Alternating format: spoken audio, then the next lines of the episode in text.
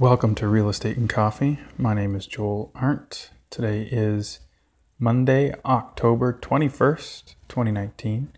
Here's some Canadian real estate news while you enjoy your morning coffee. This article comes from the Montreal Gazette.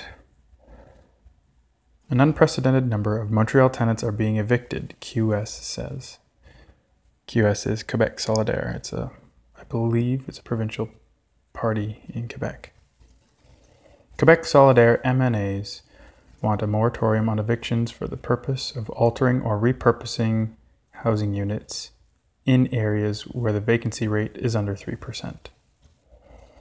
Tenants are losing their homes on an unprecedented scale as owners evict them for renovations, Quebec Solidaire MNAs and housing organizations said at a press conference Sunday. Landlords are exploiting loopholes in the housing law to get rid of occupants so they can jack up rents, repurpose apartments as short term tourist rentals, or turn them into condos, said Ruba Ghazal, member of the National Assembly for Mercier, which includes the sought after Plateau Montréal and Mile End districts. It's a real housing crisis, said Ghazal who was accompanied by the party's housing critic, Andres Fontecilla, hmm.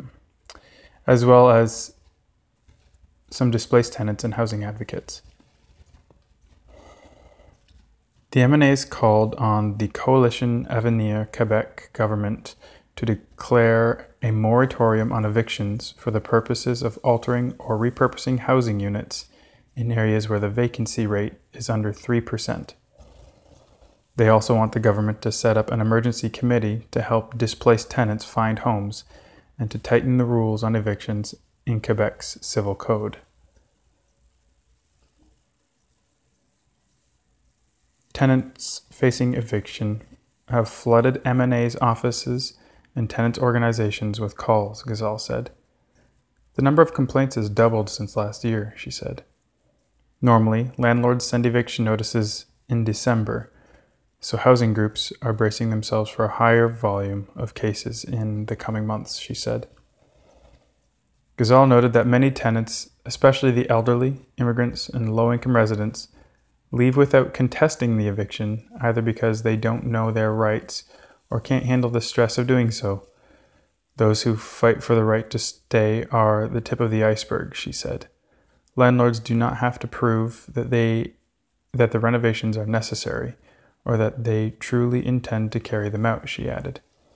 Here in Quebec, the responsibility to investigate is on the shoulders of the tenants, Ghazal said. The result of the rise in evictions is that central neighborhoods are losing diversity as seniors, families, immigrants, and low income residents are pushed out in favor of young professionals, able to pay higher rents as well as by Airbnb type rentals, she said. This is not good for Montreal, she said. Adrienne Leclerc Marceau and Eric Beaulieu are recent, were recently evicted from their $888 per month, all inclusive two bedroom apartment near Laurier Metro Station, where Leclerc Marceau has lived for 14 years. The landlord told them the rent would be more than double after the renovations, they said. All the tenants were cleared from the 14 unit apartment building on Drolet Street, said the couple, who were the only ones who contested the renovations before the Quebec Rental Board. Some of the other tenants launched cases demanding better compensation for having to relocate. Leclerc Marceau and Eric Beaulieu lost their case but won a substantial financial settlement from the landlord. They said they had to search intensively for three months to use and use their wide network on social media to find a similar sized apartment in Rosemont that costs 1000 a month but where they pay extra for heat and hydro. I'd love to get your thoughts on this.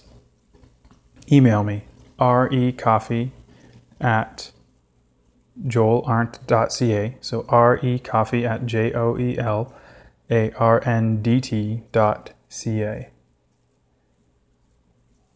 If you're a tenant, if you are a landlord, I'd love to hear what you think of this situation. We have similar we have a similar situation in Ontario, I'd say. The trouble with this is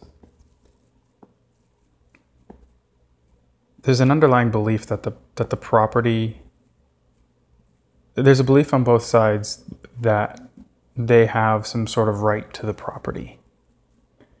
And what we're going to have to figure out is exactly how much of a right do the tenants have and how much of a right does the landlord have to their own property.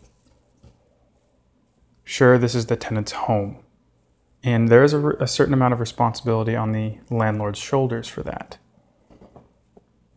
This is, you are providing, you're not just providing a service or a, a product that you know affects someone's business or that you know it's not a luxury item although it could be. It's not. It's essentially a basic human need.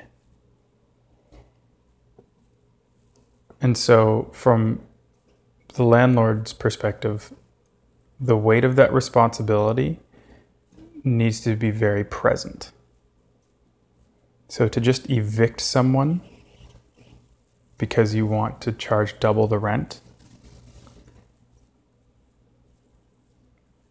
you have to reevaluate what kind of business you're in, I think. Now, there is also something to be said for people preparing for their own environment.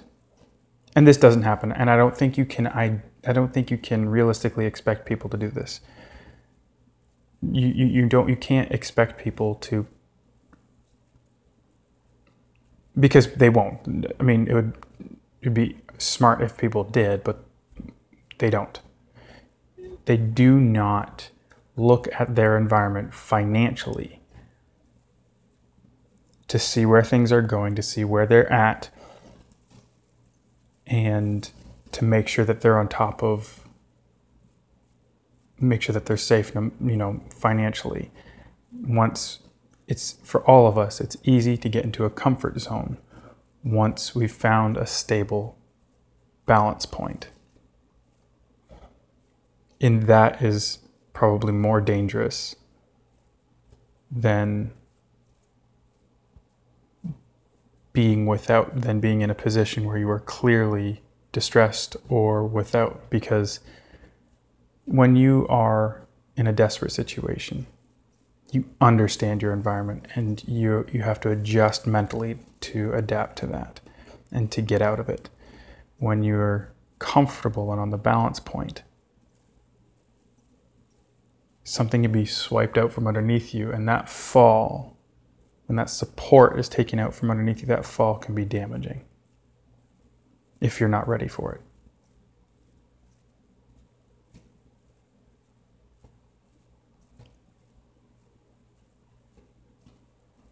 Personally, I don't think landlords should just be evicting. I think they're um, like just because they think they can get more money. There has to be a weight of responsibility on the fact that they are supplying a basic human need. If you want to get into a business where you can just raise the price on your product because the market is doing that, get into something else. Get into coffee, get into food, get into um, electronics. I don't know. That this is not a business where you have full control over over the price for for very specific reasons. And that's something I think landlords have to get used to.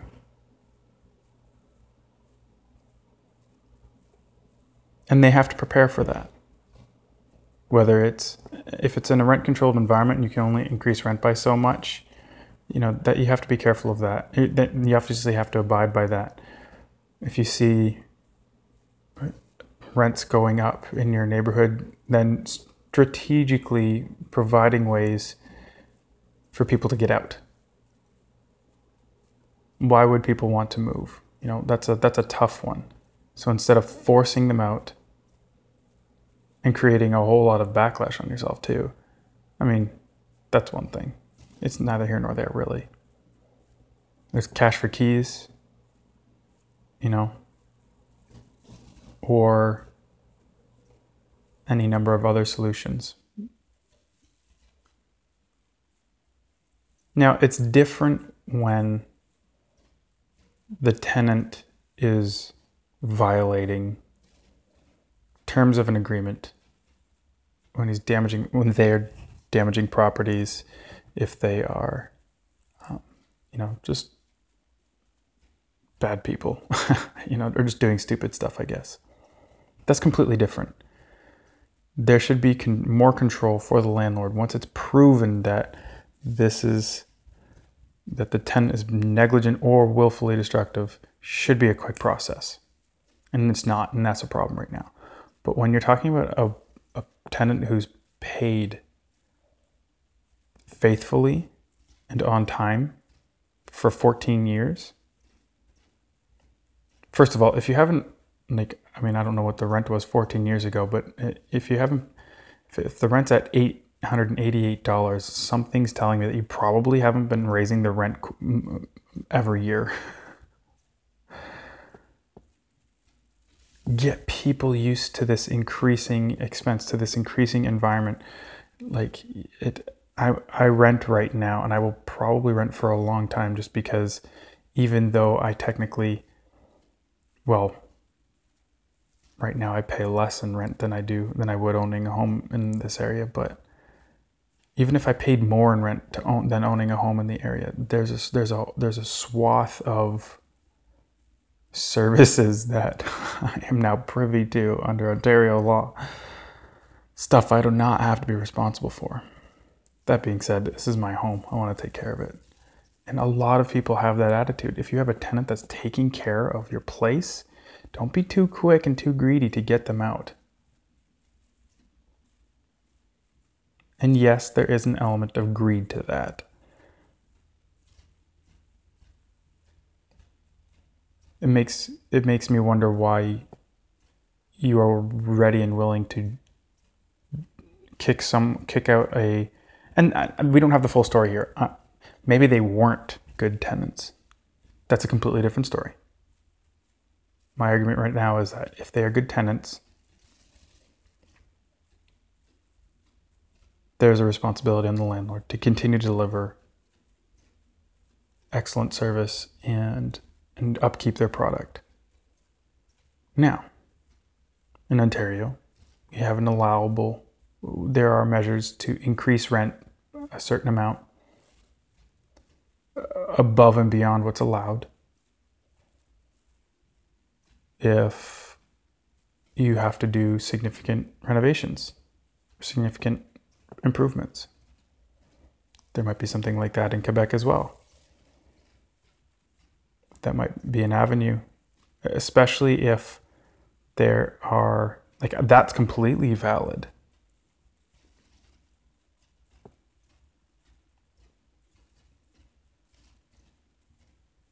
And if the tenant is used to rent increases every year, and you come to them and say, okay, it's going up by this much more than you are used to, but these are the renovations we're going to be doing.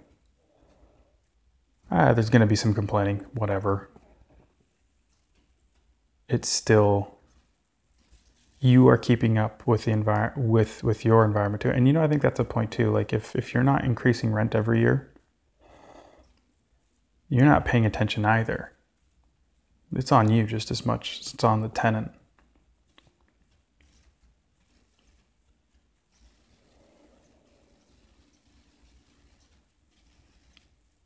I'd love to hear what you have to say. Again, email me. Again, it's recoffee at joelarndt.ca. And I know that a lot of landlords get into got into real estate just because they wanted to, you know, have some kind of cash flowing investment. They didn't may not have necessarily wanted to deal with the ten- tenants or they didn't really understand what they were getting into. And that's on you. It's a rookie mistake, but that's on you. and you're going to have to deal with it, figure it out. And for that reason, a lot of people just get out. When they realize what they got into, they just get out. But if you know what you're getting into and you get the proper management in place and the proper systems in place, this is going to make you money hand over fist for decades to come. Don't be so impatient to get your fair share now of what the market is doing, and you'll get it. You'll get your share, like that comes.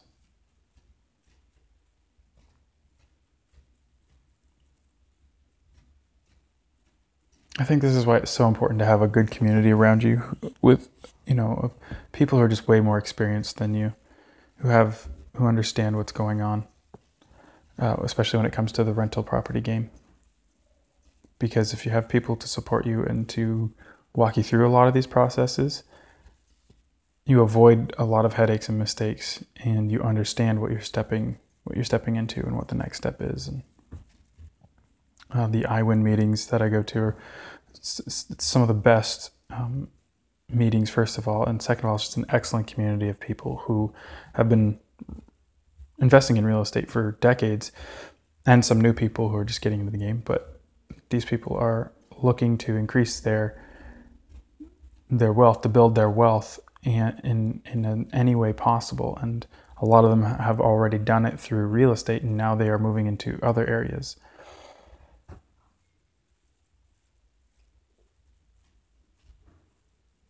So when you have that kind of support, it um, you can even come up with ideas how to get tenants out, not just legally, but ethically, and so that they're actually not so miffed about it. The tenant isn't so upset about it when they have to move out. These people who have experience, they'll understand. They'll know what to do. They've figured out these unorthodox ways of building wealth. They've hacked the traditional routes to wealth. A lot of these people, especially at iWin, the Infinity Wealth Investment Network, they're going to be at the Wealth Hacker Conference. That's why I'm going. Hang out with them, hang out with a thousand other people that are going. I think there's 1,100 people total right now that have that have signed up. Might be more. That's why I bought my ticket, though. I want to to connect with these people.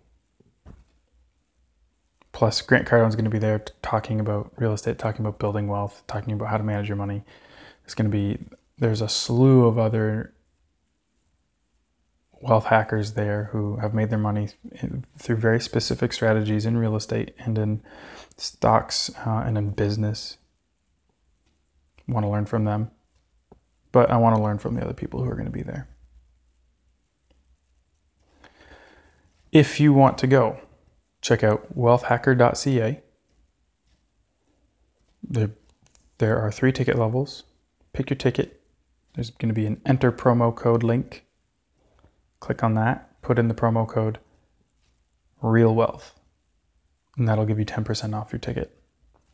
So, wealthhacker.ca, pick your ticket, enter promo code, and use the code real wealth, all one word. You'll get 10% off your ticket. If you're going, email me and let me know. I'd love to meet up while we're there. Okay.